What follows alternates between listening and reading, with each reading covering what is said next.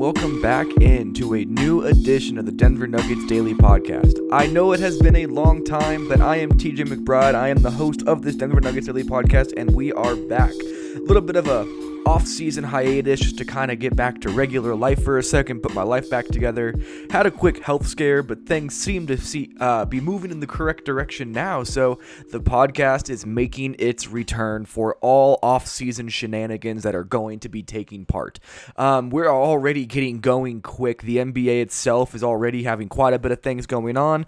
Uh, the Boston Celtics and Los Angeles Lakers are have been having conversations with the New Orleans Pelicans individually about Anthony Davis. Davis. You have different players opting in and out of their contracts. Tim Connolly is staying in Denver. Summer League is less than a month away. We got about a week until the draft. So there is a ton of stuff that is going on around the league as it stands right now. So what is going to start happening with this Denver Nuggets Daily podcast is I'm going to start from point guards and I'm going to move through every single player on the roster and just do a player recap pod essentially for each player just to kind of outline what they did, what they didn't do throughout the year, ways that they grew, ways that they still need to grow, some very strong performances they had. And then, as usual, I'll take some questions from listeners and I'll go down the list and I'll do my best to answer as many of them as I can and how they pertain to the individual player. Um, I will be looking ahead a little bit for these players about what I expect to see from them as they kind of mature into their next step of growth going into the next season. But this isn't going to be a projection podcast. This is more of a reflection podcast of looking back at all of the things that have been accomplished or were lacking the I guess, production that we needed to see as you know the, as that, that, the Nuggets needed to see from their individual players. So we're definitely gonna dive into that. To accompany all these podcasts, there are to be articles on MileHighSports.com covering these players. There's already multiple of them up. Uh, all the point guards are done. Jamal Murray, I posted that a few days ago. Isaiah Thomas, Monte Morris, uh, Gary Harris. I'll have Malik Beasley's coming out probably Friday night, which will be about you know 24 36 hours from the second that you listen to this podcast.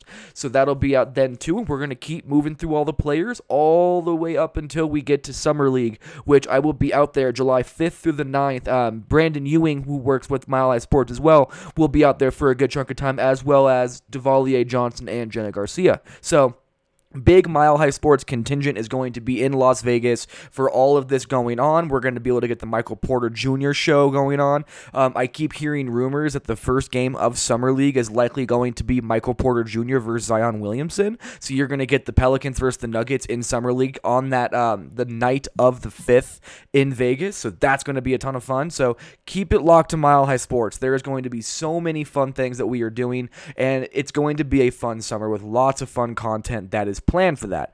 This is going to be the Jamal Murray player recap podcast. I'm going to talk about his regular season and postseason stats. I'm going to talk about ways he grew, ways he still needs to grow going into the next season, talk about his top five games of the year, as well as get into some questions from listeners that came in when I put that tweet out yesterday. Before I do that, though, I got to pay some bills and give a shout out to Terrapin Care Station. They are the presenting sponsor of the Denver Nuggets Daily Podcast. There would not be a Denver Nuggets Daily Podcast without the support support of Terrapin Care Station. So for any of your cannabis goods, go to any of their multiple locations in the Denver metro area. They're discreet, they're easy, they're always they're, always around. They're open, uh, I believe it's 9 a.m. to 10 p.m. every day. So Go check out Terrapin Care Station for all of your cannabis goods. And also, shout out to the Regulators Production Group. That is Rod Simba. It's at Regulators Regime on Instagram. Those guys are the best. They do great audio production. That is why I have such great sounding beats on the intro and outro of my podcast, as well as the um, the comeback music that you'll hear after I give this Terrapin Care Station read. So go give some love to Terrapin Care Station. Give some love some love to the Regulators Production Group that is at Regulators Regime on Instagram because again, this podcast would not be the same without them. Also, follow bskip17 on Twitter, follow Vita Viva Diva on Twitter, follow Devalier Johnson on Twitter, and follow me on Twitter at TJ McBride NBA. Um, this is the Mile High Sports Denver Nuggets Daily Podcast, and before we go any further, here is one quick word from our presenting sponsor. Before we get into the rest of the Denver Nuggets Daily Podcast, let me give you one quick word from our sponsors over at Terrapin Care Station. Since 2010, Terrapin Care Station has been providing patients and customers with high quality cannabis products at everyday low prices. Serving the communities of Denver, Boulder, and Aurora, they offer their own flower and concentrates, as well as all the brands you love at prices that you just won't believe. They pride themselves in having the most knowledgeable and professional staff in the industry, and their team will work with you one on one to help you find the that are perfect for you. Their dispensaries are unassuming, safe, and discreet with ample parking at every location for a seamless retail experience. For up to date menus and promotions, head over to www.terrapincarestation.com or just come visit one of their five convenient Colorado locations today. Again, that is terrapincarestation.com, T E R R A P I N carestation.com.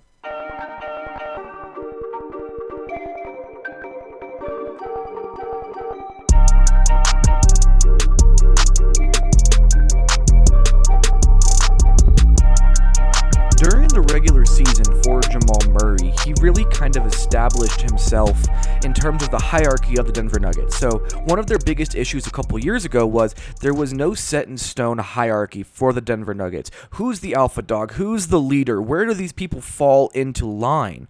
And for so long, was it Paul Millsap the second best player? Is it Gary Harris? Is it Will Barton? Is it Jamal Murray? There were just, you know, Danilo Gallinari, Wilson Chandler, if you want to continue stepping backwards. Um, that really was a big issue for the Nuggets. But this year, there was an established hierarchy, and in my opinion, Jamal Murray firmly established himself as the second person in that hierarchy in terms of roster construction. Nikola Jokic runs this team. The offense is built around him, the defense is built around him, and he is the focal point in the engine of everything that they do. But Jamal Murray became his second in command. He became the the Robin to the to Nikola Jokic's Batman per se, to be able to come out and be that consistent figure that was able to continually be productive and help this Nuggets team when they needed it. Gary Harris being in and out of the lineup being hurt did not help his case. Will Barton went through his first big injury of his career and never really bounced back after getting that injury. Paul Millsap, while strong throughout the year, he wasn't that dominant force that you could rely on to go win you games when things kind of went by the wayside. There was nobody that really ran with that role. I mean, even going back a couple years, I wrote about this when I uh, did my Jamal Murray player recap, which is up on Mile High Sports right now.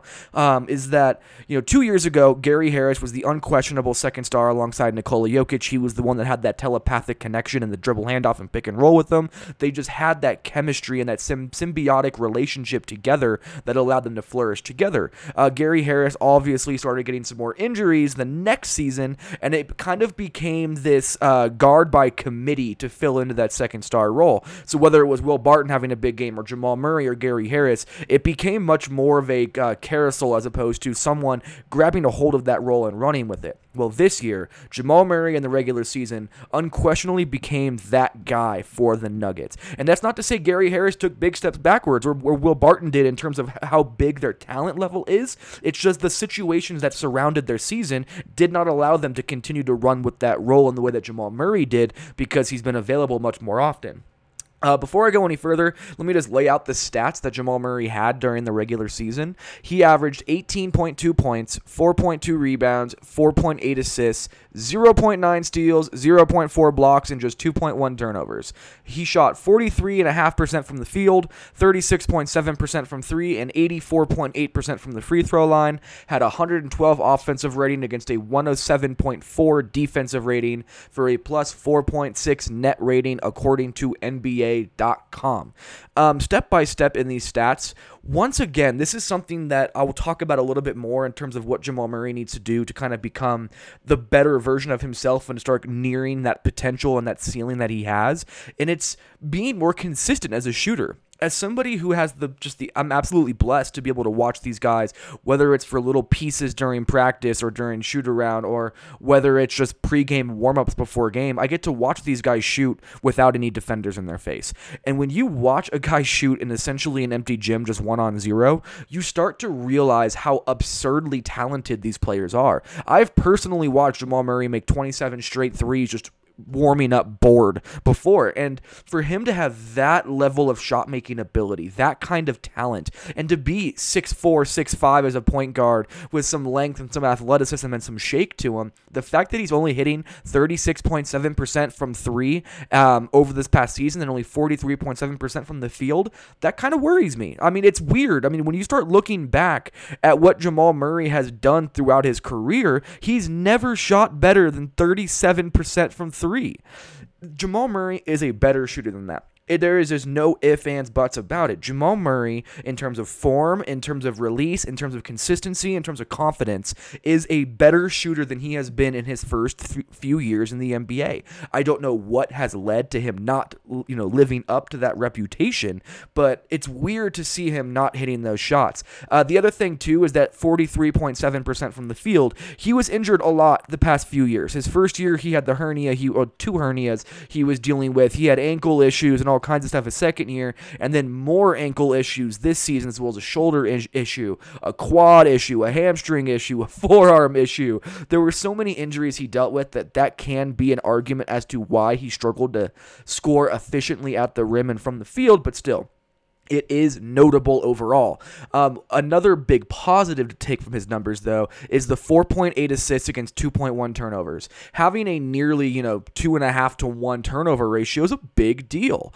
Um, Jamal Murray was not hailed as a floor general type point guard coming into the draft. He was looked at as a pure shooting shooting guard who had enough point guard skills to fill that role. You know, he played point guard for the Canadian national team. It wasn't like it was a completely foreign endeavor for him, but there was going to be a progression that he had to make. And he did. He has taken those steps. And again, I'm going to be referencing my article on Mile High Sports quite a bit as I go through this process, but I put a graph out showing his assist per games over the last three years, his first three years in the league, his assist percentages, and then as well as his assist to turnover ratio. And each season, it has taken incremental steps forward, and it really kind of culminated in, into this third season where he got big jumps. It was no longer averaging three, three and a half assists against two turnovers. He jumped that up to almost five assists against just two turnovers, while those turnovers have been progressively getting less and less and less on average throughout the seasons that he has been progressing through. So, very good to see. Um, the stats overall were strong 18.2 uh, points per game, 4.2 rebounds, 4.8 assists. If I remember correctly, Jamal Murray is the ninth player that started the season 21 years or younger to ever put up those numbers throughout an entire season 18 points, 4.2 rebounds, 4.8 assists. So, for his age and for what is being asked of him at his age, it was actually quite a season for Jamal Murray. And then when you look into the playoffs, he just got better 21.3 points per game, 4.4 rebounds, 4.7 assists, one steal, just 0.1 block. I think he only had one block in the playoffs um, against 1.6 turnovers. He shot 42.5% from the field, 33.7 from three, and then 90.3 from the free throw line, while sporting a 116.3 offensive rating and 109. 9.3 defensive rating for a net rating of plus 7. So in the playoffs, you tend to see field goal percentages drop as it is, just because the game slows down. Defenses are a lot more focused in, and because of that, Jamal Murray's numbers in terms of efficiency did fall a little bit from 36.7% from three during the regular season to 33.7% from three in the postseason, 43.5% from the field in the regular season, 42.5% from the field in the postseason. So with that being said, though, Jamal Murray, no matter what in the postseason, found a way to continually produce for his team, despite the fact that the Nuggets just had this. It was almost like a plague that completely kept them from being able to hit the shots that they have been hitting for most of the season. The Nuggets had one of the strangest struggles shooting throughout the postseason that I can remember. It was just this bizarre, wide open look after wide open look just kept bouncing off and off and off the rim. So, but regardless, Jamal Murray is just the fourth player ever at 21 years or younger to start the season to average 21.3 points, 4.4 rebounds, and 4.7 assists per game in the in, in the playoffs. Just it's it's LeBron, Tracy McGrady, and Kobe. I think is what the list was. So rarefied historic air for Jamal Murray in terms of what he was able to do on a pure raw production level as this young of a player on that level of a play. I mean, to play in the postseason like that and to put up numbers like that was massive. Um, there were still some big drawbacks that we saw from Jamal Murray in the postseason. Defensively, he was targeted. I mean, it wasn't just that he was targeted, he was the target. And over and over again, whether it was San Antonio or whether it was the Portland Trailblazers, they continually tried to find matchups to exploit Jamal Murray on the defensive end of the floor.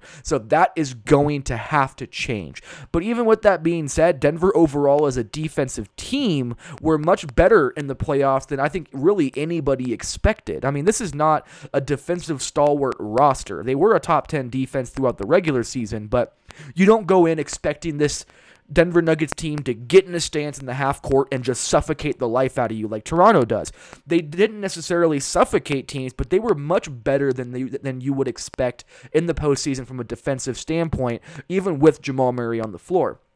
Uh, a little bit of a positive uh, from Jamal Murray's postseason as well. His turnovers fell from 2.1 in the regular season to 1.6 in the postseason, while his assists stayed the same and his usage rating went way up. That's a big deal to me because it showed that Jamal Murray had the presence of mind to continually make great decisions despite the fact that the spotlight got significantly brighter with him on the floor. So, the fact that Jamal Murray was able to control himself and understand what needed to be done and to have the presence of mind to make the correct decision when everything is moving so quickly around him, that's huge. Jamal Murray is still 22 years old. He just turned 22 in February. So it's not like this is a hardcore veteran who has been through these rigorous uh, postseason play before. This was his first taste of it, and his decision making got better, his playmaking got better, and his ability to play with the two man game with uh, with Jokic got better. The only detractions that you can make about Jamal Murray's game in the postseason was that he wasn't a very efficient scorer. Again, 42.5% from the field, 33.3% from the from three. That's not efficient, but he was able to battle through and be a productive player for the Nuggets regardless. They would not have been in that situation to where they were one win away from the Western Conference Finals if it wasn't for the fact that Jamal Murray, despite all of the injuries he was dealing with, and despite it being his first postseason, stepped up up and again became that second star for the Denver Nuggets. Um, also, 116.3 offensive rating in 14 playoff games for a 22 year old is absurd. And I wanted to at least make sure that was pointed out because that's a ridiculous number. Um, that's kind of just the stats, though. I wanted to kind of just outline his raw numbers and kind of show everybody what he was able to do in just a you know, points, rebounds, assists kind of blanket kind of coverage. So that's what Jamal Murray was able to do in the regular and postseason. And both of those were nearly historic numbers that put him in the rarefied air of Hall of Famers and NBA legends and for how productive he was in the regular and postseason for his age. So what a season it was from Jamal Murray. So next I want to talk about it, very particular things that Jamal Murray did that improved his overall game from this regular season um, and postseason. I'm going to combine them the, the two together because it's unfair to kind of differentiate when they're very similar progressions and growths that he was able to take. Um, I'm going to do this with every player that I end up covering. I'm going to do Monte Morris next and then Isaiah Thomas the day after that. So I'll have these kinds of takeaways for each player on these podcasts, but Let's just dive in to three ways that Jamal Murray grew this season, or ways that he has just been able to consistently help. Because again, it was his third year in the NBA, so while the growth is there, there's also um, confirming things that we thought we knew that we now definitely know. That also was an important distinction that was made throughout the season. And I think the biggest thing that was made was that Jamal Murray became a consistent threat as a scorer for the op- for the opposing defenses. You couldn't come in into a game against the Nuggets without Jamal Murray circled on the scouting report because he established himself as a legitimate three level scorer. He was getting downhill and finishing at the rim now that he was finally without the two sports hernias that he had in his core. So he was able to get up and show that athletic ability and finish at the rim. Um, he was finally able to get a little bit more consistent hitting threes this year. Again, 36.7% is nothing to be in, in, you know blown away by, but you had to honor his three point shooting in a way that allowed allowed him to attack closeouts. And when he started attacking closeouts, he wasn't just straight trying to get to the rim any longer. He was pulling up for elbow jumpers, you know, whether it's from the free throw line or from the elbow, just those mid range looks that tend to be open whenever you have to fight over screens when you're defending Jamal Murray. I'm going to do a big film dive into the into that Jamal Murray Nikola Jokic two man game. And a big thing you'll see in that is that whenever Nikola Jokic and uh, Jamal Murray run a pick and roll or dribble handoff together, you the So the player that is defending Jamal Murray is the one that is getting screened by Jokic, and that defender has to fight over that Jokic screen.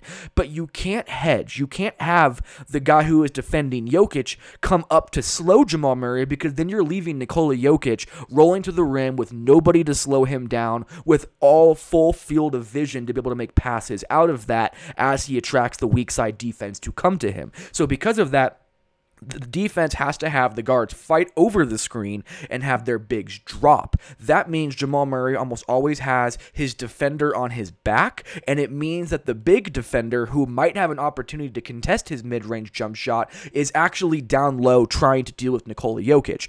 Jamal Murray, at any given point, at you know, didn't matter what play, what quarter, what minute, Jamal Murray can get to that elbow jump shot or that mid range pull up jumper out of a dribble handoff and pick and roll whenever the hell he pleases. That is going to be a shot that I want to see him add more, but he did add it this year as a consistent threat, and it made him a three level scorer, which made the Nuggets so much more difficult to defend as a unit. So, because of that, that was just great to see overall, and a lot of it had to do with, with his athletic ability coming back. Him generally being more healthy than he has been for the majority of his NBA career to this point. Uh, the other way that he grew was his big game ability finally started showing. And that's not to say that it didn't show in years past, but this was the year where you were like, oh, the Nuggets could use a big Jamal Murray game, and they're probably going to get one because of just his mentality as he approaches those types of performances.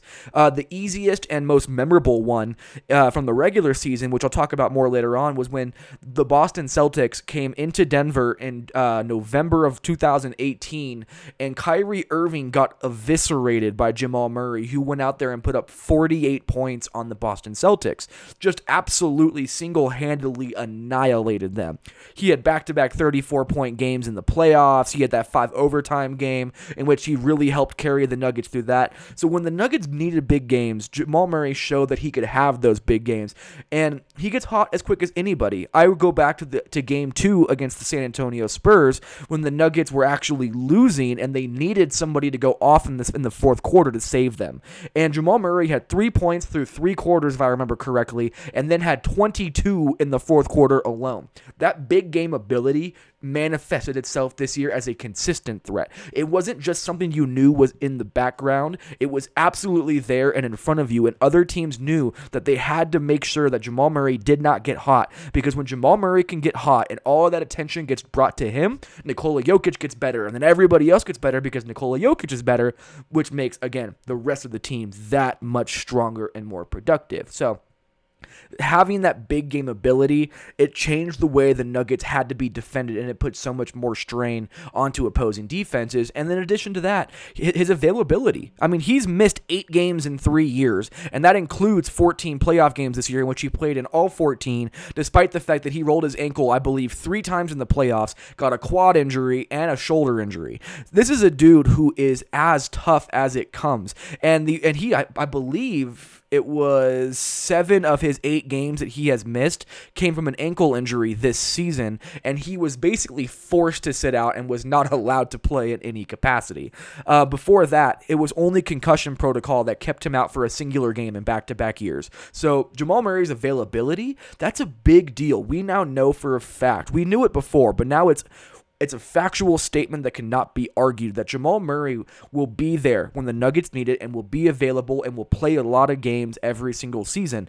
Um, you know, obviously random things happens, but Jamal Murray will and Will Barton and Paul Millsap, all of which who have been unable to do that in the past couple of years, it, it some semblance of guard play alongside Nikola Jokic time to dive into some things that Jamal Murray needs to improve on. And that's these are things that are achievable. They're not like just completely outlandish ways for him to get better, like, oh, you should shoot 10% better from three and like crazy things like that. These are just little things that he can do in his approach, either mentally or physically, to hopefully be able to help progress him as a player. And I think the number one thing that uh, the number one place that we have to start is defense. Because in the playoff, there was no better example of how how much better Jamal Murray needs to get defensively than when they were playing against the Spurs and playing against the uh, and playing against the Blazers. Against the Spurs, whether it was DeMar DeRozan, whether it was Derrick White, um, whether it was Rudy Gay getting matched up with him in, in mismatches, it didn't, Davis Bertans, there were so many different players that either came off the bench or were starters and got switched onto Jamal Murray that were able to exploit him defensively. Uh, the San Antonio Spurs absolutely made it a point to go after him him. Like Derrick White took over those first few games because Jamal Murray had nothing he could do to slow him down defensively. Um, then you jump ahead to the Portland series and you have the Portland Trailblazers playing Rudy Gay significantly more minutes because the Nuggets cannot hide Jamal Murray on him. He can just shoot over Jamal Murray, and he was able to hit big shots to the point that he was hitting like like the shot that he hit in game, uh, I believe it was game three, the four overtime game. The Nuggets would have won that series if Rodney Hood doesn't just become a very very functional player after not being one for the you know months before that. And it was because Jamal Murray could not defend him in terms of strength, in terms of quickness, and he wasn't long enough to disrupt what he was doing. So when you add all those things together, Jamal Murray became a player that other teams hunted defensively, and he has to find a way to get better at that. And it's not that he can't. This Jamal Murray is 6'4, 6'5, 200 pounds, muscly, big, strong point guard. He can bang with a lot of these guys, but he was banged up throughout the year, so that could definitely lead into this.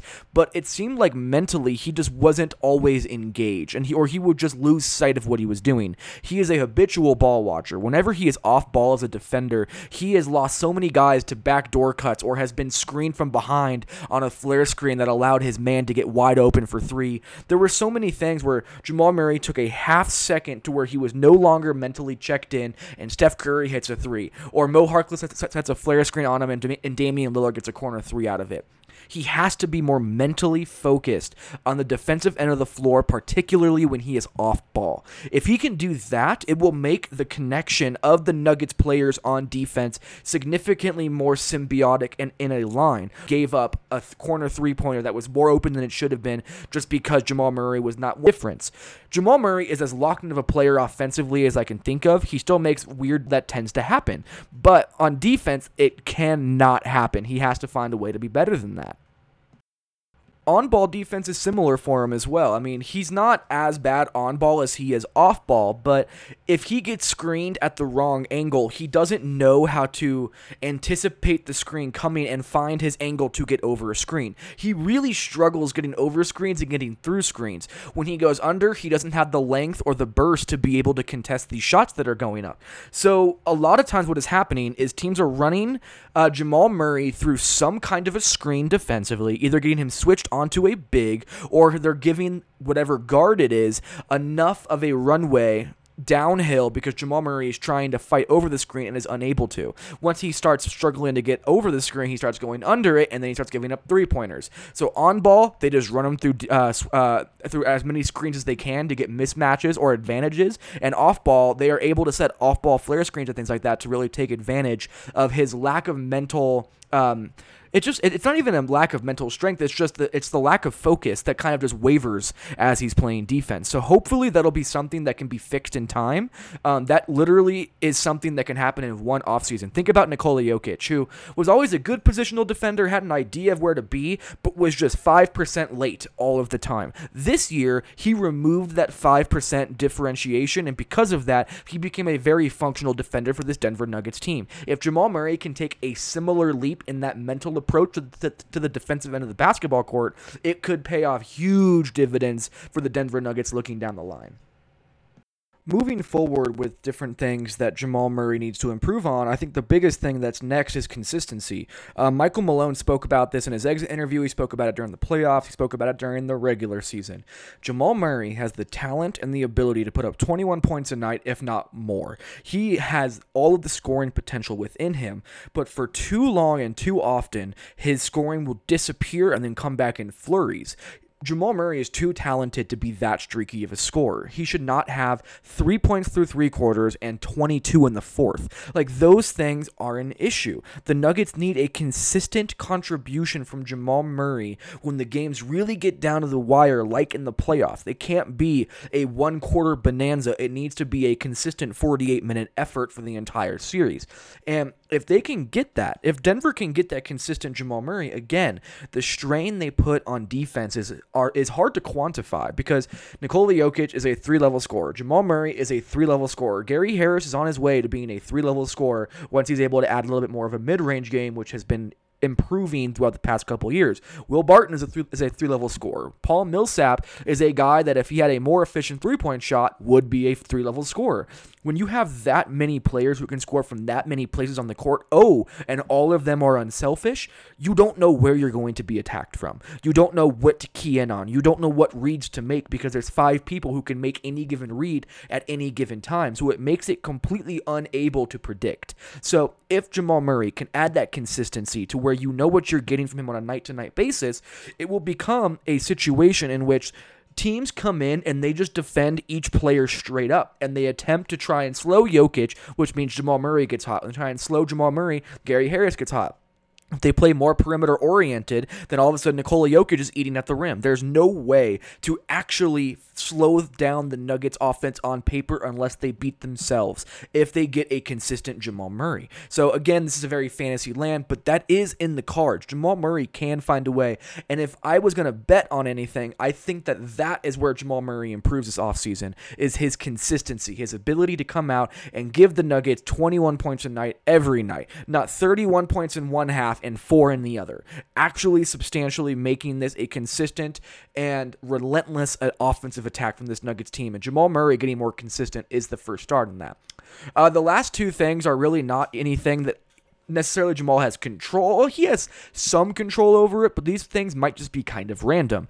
Uh, the first thing I want to talk about is staying healthy. I know this is a weird dichotomy because I literally gave him credit for his availability in my um, and the good things about his season earlier, but despite the fact that he played in almost every game for the past three years, he's been hurt for probably 60% of them. I don't know anybody who has rolled their ankle as many times as Jamal Murray rolled his ankle this season. I remember it happening seven or eight times. It was insane. And then to have multiple ankle injuries, a shoulder injury, a hamstring injury, a quad injury, a forearm injury, and those were just happening at the end of the season, that is something that it has to be noted. And again, he played through two sports hernia. So at how often has Jamal Murray actually even been healthy for this Nuggets team?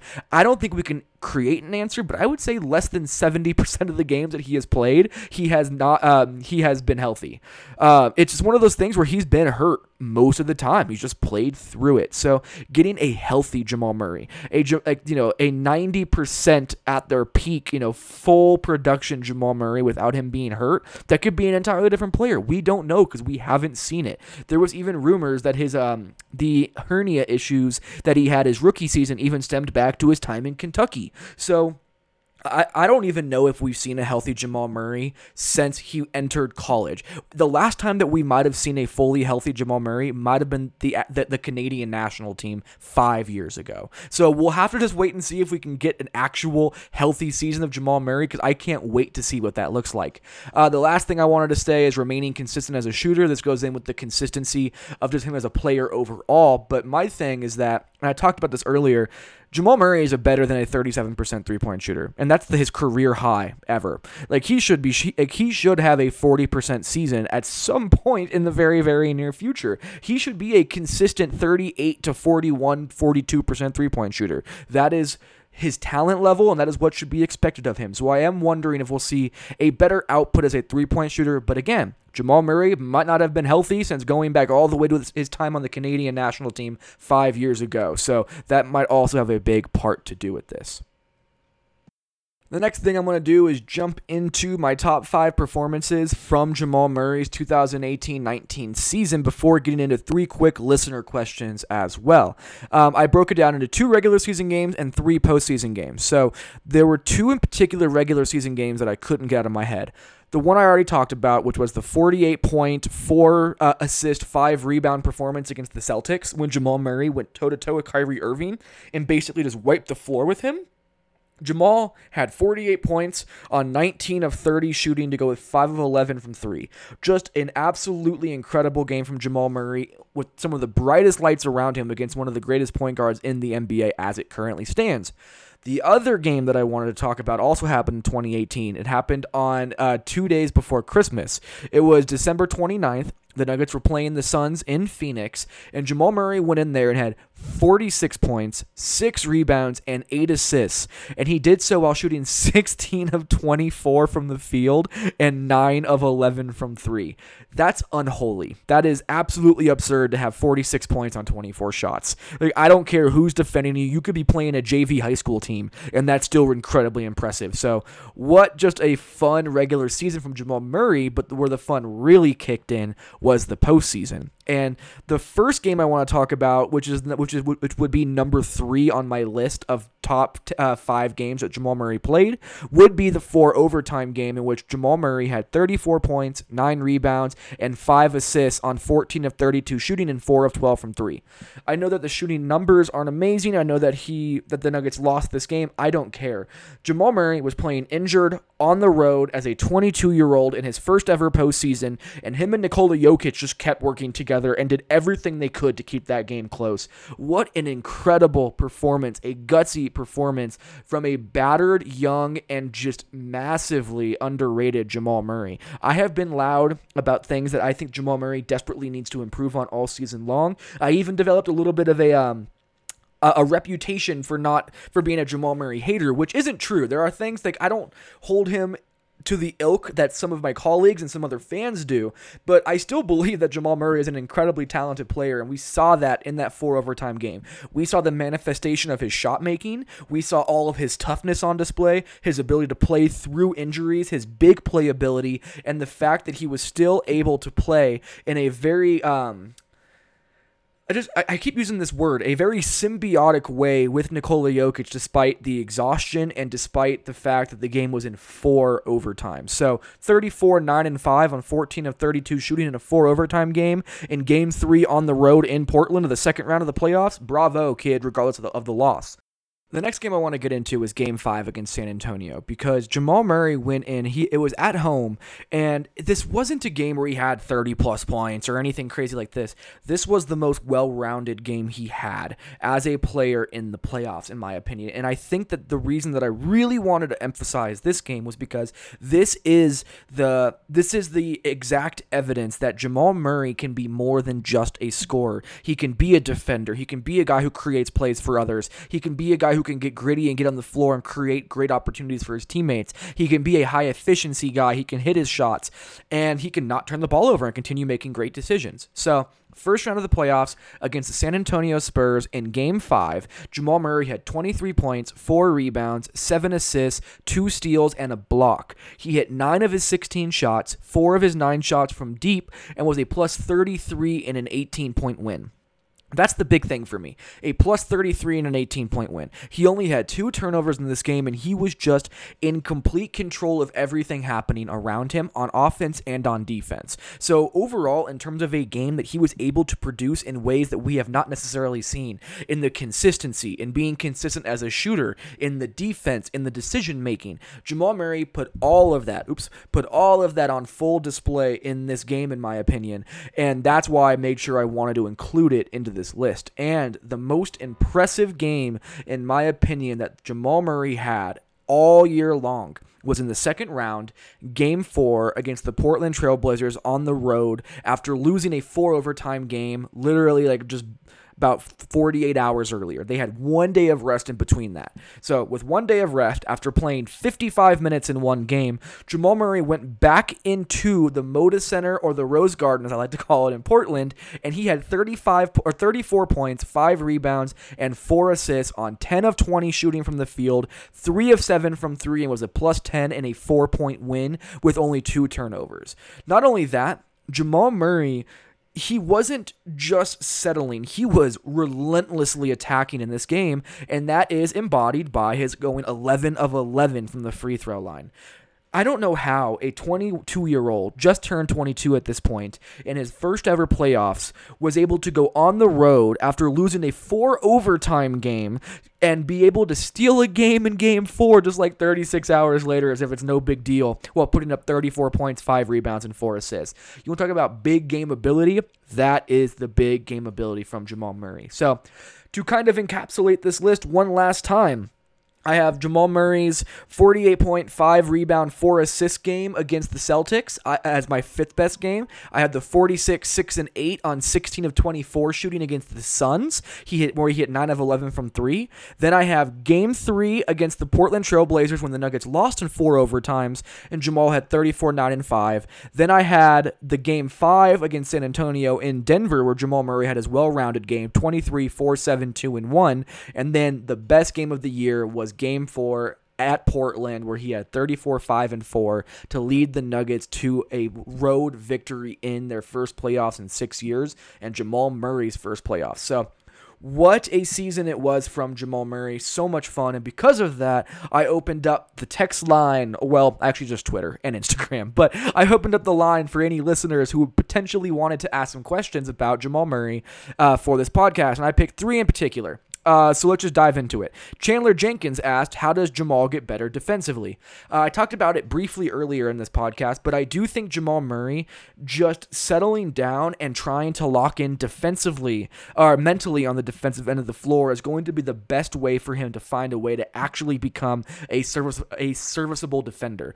There's nothing physically that he can just completely alter at any given time to be able to go out there and be a better defender. I mean, he could put on some more weight to bang with bigger players. He could work on his lateral quickness to help stick with guards on the perimeter, but those things take a long time to do. What doesn't take as long is sitting down and watching the film and developing the correct reads and knowing how to work within a team construct and getting with your guys and running through defensive reads and the coverages and the schemes that Michael Malone and his team run. That's how Jamal Murray is going to take a leap defensively. It's not physical, it's mental. Um, Next question from Good Vibes asked Is Jamal Murray worth losing in an Anthony Davis trade? This is such an interesting question to me because if you trade Jamal Murray for Anthony Davis, that means you're putting Jamal Murray in the Western Conference on a team with Zion Williamson rolling to the rim as, as, as a, an opposing team that will be fighting with Denver for playoff positioning potentially. That's a terrifying proposition for me, especially considering that Anthony Davis is likely a one year rental. Rich Paul you know, obviously his agent of Clutch Sports, could not scream louder that Anthony Davis is going to test free agency in 2020. It's going to happen, and because of that, I would not include Jamal Murray or Gary Harris in an Anthony Davis type trade.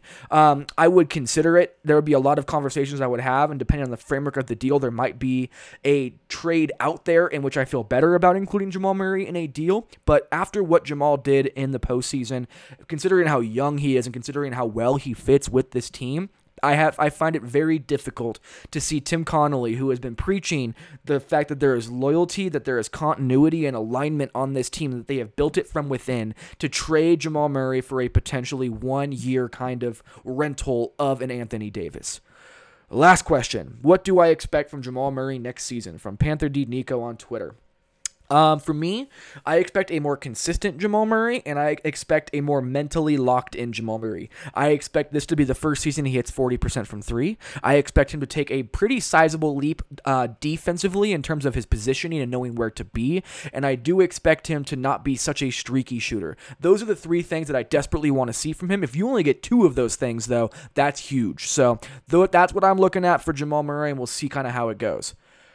Thank you for sticking with me through this very, very, very, very long podcast about Jamal Murray. Um, there was a lot of thoughts that I had, and I wanted to make sure that I got them all out there because it was hard to fit them all into that article. So make sure you go check out Mile High Sports. That is where all those player recaps are up. We already got Jamal Murray, Monte Morris, Isaiah Thomas, and Gary Harris up. Malik Beasley is coming next with Will Barton shortly after. So there's already quite a few up there. I'll have another podcast coming out tomorrow on Monte Morris, but uh, from all of Mile High Sports, thank you for listening f- to the Denver Nuggets Daily Podcast. Uh, shouts to the, to the, Regulators Production Group at Regulators Regime on Instagram for putting the beat together for this podcast. And thank you to Terrapin Care Station for being the presenting sponsor. So, for any t- of your cannabis needs, find Terrapin Care Station. For any of your audio production needs, go hit up the Regulators Production Group. But from me, TJ McBride, this has been the Denver Nuggets, the Denver Nuggets Daily Podcast. We will talk to you guys soon.